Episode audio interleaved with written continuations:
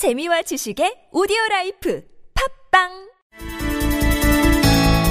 네, 여야 잠룡들의 대권 행보가 본격화되는 것 같습니다. 그첫 아, 움직임이 바로 싱크탱크 설립인데요.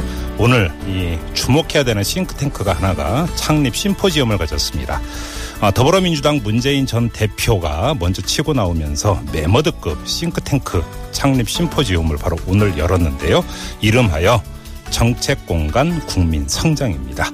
자, 이 국민 성장의 부소장을 맡은 조대엽 고려대 노동대학원장 연결해서 여러 가지 이야기 들어보겠습니다. 여보세요. 예, 안녕하세요. 네네, 안녕하세요, 교수님. 어떻게 오늘 많은 분들 오셨습니까? 아, 예, 오늘 뭐, 저, 예상보다 너무 많이 오셨네요. 그래요. 지금 뭐 언론 보도를 보면은 이 국민 성장에 참여를 약속한 학자분들이 한 300명을 해린다고 하던데요. 맞습니까?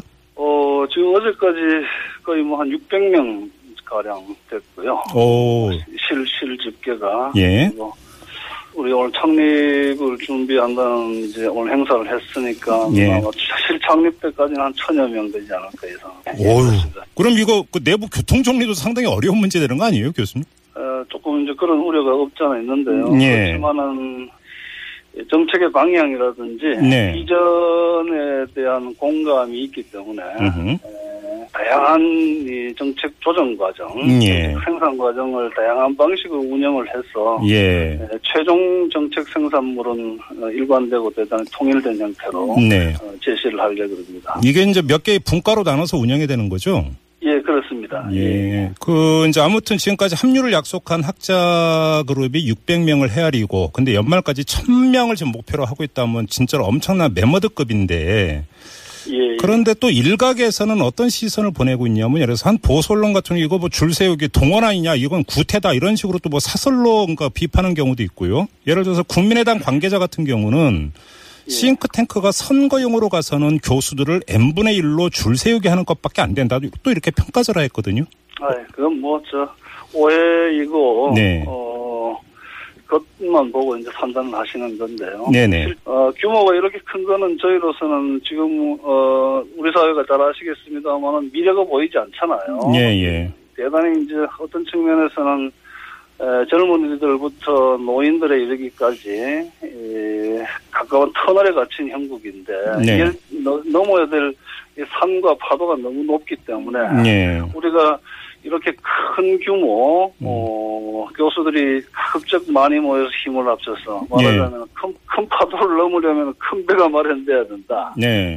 큰 산을 넘으려면 큰 수레가 마련돼야 된다는 그런 취지에서 힘을 음. 합하고 있습니다. 그러면 이게 순전히 자발적인 참여다. 이렇게 지금 그 말씀하시는 겁니까, 교수님?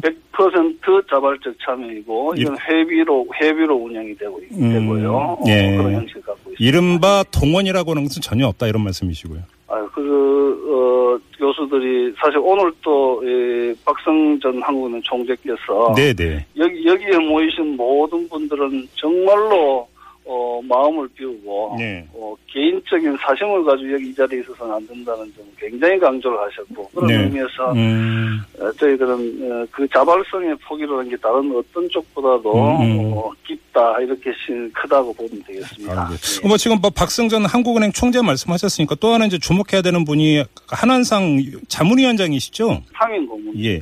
근데 일전에 이제 보도에 따르면 한한상 전 부총리가 남경필 경기지사 쪽으로 이제 가는 것으로 보도가 됐다가 그러니까 근데 지금 요번에 이제 그 국민성장 상임 고문을 맡았는데요. 어떻게 된 일입니까, 이거는? 어, 제가 뭐 그 구체적인 상황은 잘 모르겠으나 아마 저 좀 오해가 있었던 것 같습니다. 예. 그런데 그게 무슨 남경필 지사의 선거 캠프나 이런 쪽을 도우신 건 아닌 것 같고요. 예.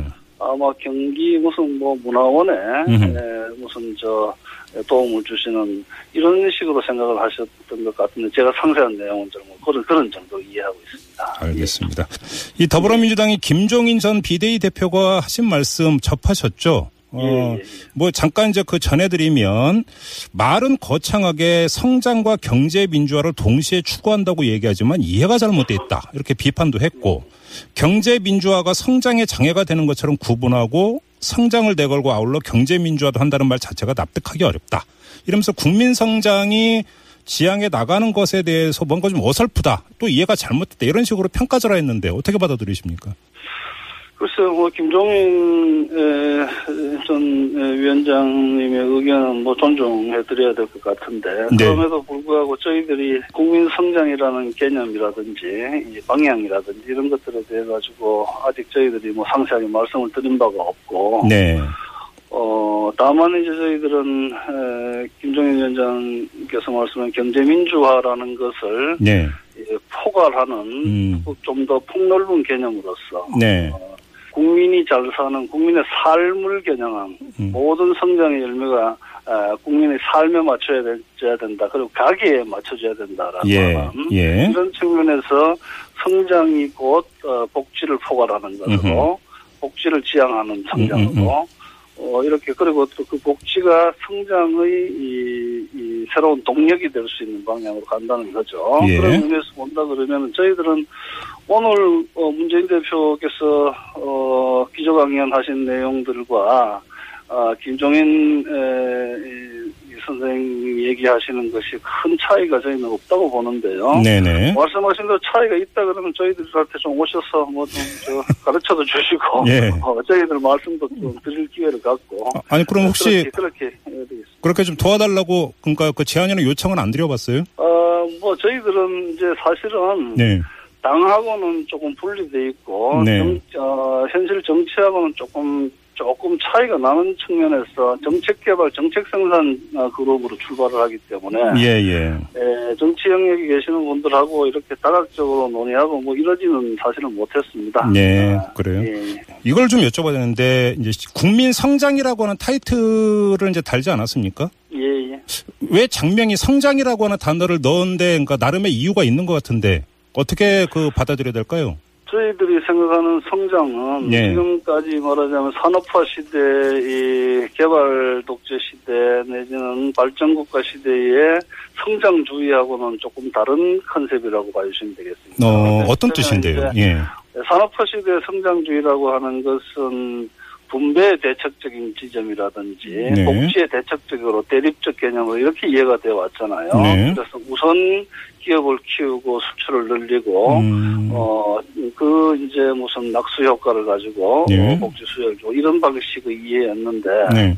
그런 성장이 아니라, 음. 어, 이제 이 성장의 열매, 성장의 효과, 이런 것들을, 아까 말씀드렸듯이 국민의 삶을 풍요롭게 하고, 국민을 잘 살게 하고, 예. 오늘 대, 문 대표님 말씀하신 표현으로는, 국민이 돈 버는 시대가 돼야 된다. 음. 말하자면, 산업화 시대는 국가가 돈 버는 시대였지만, 네. 또 그리고 민주화 시대 민주화 이후에는 기업이 돈 버는 시대였지만은 음, 음, 음. 자 이제 이런 것들을 기반으로 이제 남은 것이 국민의 실질적인 삶인데 네. 이 국민의 가게의 삶, 국민의 호주머니를 튼튼하게 해주어서 음. 그래야 내수가 살고 네. 그래야 그것이 신성장 어, 성장 동력으로 작동을 하고 네. 그것이 복지이자 성장이다. 음. 그렇다 그러면 새로운 성장의 개념은 이복 지와 분배 이런 것들을 포괄하는 예. 어, 새로운 성장의 개념으로 우리가 가야 된다. 그래서 성장이 반드시 에, 배척돼야 될 이런 개념이 아니다는 뜻에서 어, 네. 새로운 지향점으로 이렇게 가게 됩니다. 좀뭐 지금 교수님 설명도 그렇고 이제 그 문재인 전 대표 오늘 기조 강연 그 내용도 잠깐 읽어봤는데요. 이제 맥락이나 이런 네. 걸로 본다면 국민 성장이라고 하는 개념보다는 뭐 국민 행복이라든지 이렇게 더 어울릴 것 같은데 이 개념은 그 박근혜 대통령이 2012년 대선 때 써서 못 쓰고 혹시 이런 이런 사인이 있었던 거 아닙니까? 아니 뭐 써서 못 쓴다 그런 측면보다도 예. 아무래도 네. 국민들 귀에 네. 어, 국민 행복이라고 하는 것이 구호로 그렇게 나왔지만은 네. 실현된 게 없고 점점 더 어렵고 네. 안보도 엉망이 되고 네. 경제는 사는 소리가 더 힘들어지고 했지 않습니까? 네. 그랬을 때 행복이라는 표현이 국민들에게 이미 신뢰를 잃어버린 개념이 된 거 아니겠습니까? 아, 이미. 저희 저희들로서는 네. 선택하기가 어려, 어려운 개념. 그러니까 행복이라는 두 글자가 갖는 값어치가 너무 떨어져 있다 이런 말씀이시네요. 뭐 그럴, 그럴 수 있습니다. 실질적으로 정말 진정한 행복이라 그러면은 네. 저희들 또 그것을 지향하고 음. 그것을 어, 에, 실현해내고 해야 되겠죠. 네. 그러면 좀 마지막으로 이런 질문을 안 드릴 수가 없는데요. 600명 나아가서 1000명까지 목표로 삼는다고 했으니까 그 멤버들 중에는 예를 들어서 진보 성향도 있을 거고 보수 성향도 있을 거고 뭐 좌파 성향도 있고 우파 성향도 있지 않겠습니까? 그런데 예, 예. 이 싱크탱크라고 한다면 뭐 여러 가지로 이제 규정이 될 수 있겠지만 무엇보다 중요해서 어떤 그 지향점의 뚜렷함 이런 것들이 그러니까 대단히 중요한 문제라고 보는데 이것이 이것도 아니고 저것도 아니고 되게 절충으로 가고 그러다 보면 결국은 대중 영합주의로 흐를 수도 있는 거 아니냐 이런 우려도 나올 수 있거든요. 그럼 이제 시대 인식을 어떻게 보느냐, 그리고 어떤 측면에서 이렇게 많이 참여해야 되느냐, 뭐, 이 해결이 되느냐, 이런 것들을 오늘 시각의 문제라고 봅니다. 네, 예를 들면, 음. 그 이제 어떤 식으로든 이념의 시대는 넘어서야 되는 것 아니겠습니까? 예, 예. 그리고 굉장히 다양한 가치의 시대가 됐다고 보는 거죠. 네네. 그러면은 서로 다른 가치들이 모여가지고 음. 적어도 공유할 수 있는 가치를 만들어내고 네. 그 가치를 위한 정책을 생산해내는 것에 초점을 둔다면은 네. 대단히 다양한 가치를 지향하는 분들이 모였다라고 하면은 사실은 이렇게 많은 것도 크게 문, 어, 이, 저, 문제되지 않는다. 네. 네. 당연하다라는 생각을 합니다. 남은 네. 문제가 이제 이런 음. 에, 다양한 생각과 가치들을 네. 어떻게 아까 말씀하신 바대로 네. 조율을 해내느냐, 하나의 음. 정책으로 만들어내느냐, 뭐 이런 문제가 남아 있는 걸로 아, 봅니다. 하나만 더 여쭤볼게요. 지금 교수님께서는 예. 2012년 대선 때도 문재인 그 당시 후보를 도와주신 분으로 알고 있고요. 꽤 오랜 예. 동안 이제 함께 해오신 분으로 알고 있는데 예. 2012년 대선 때의 문재인 후보와 지금을 비교한다면 문재인 그 전 대표는 어떤 점이 가장 크게 달라졌다고 평가를 하십니까?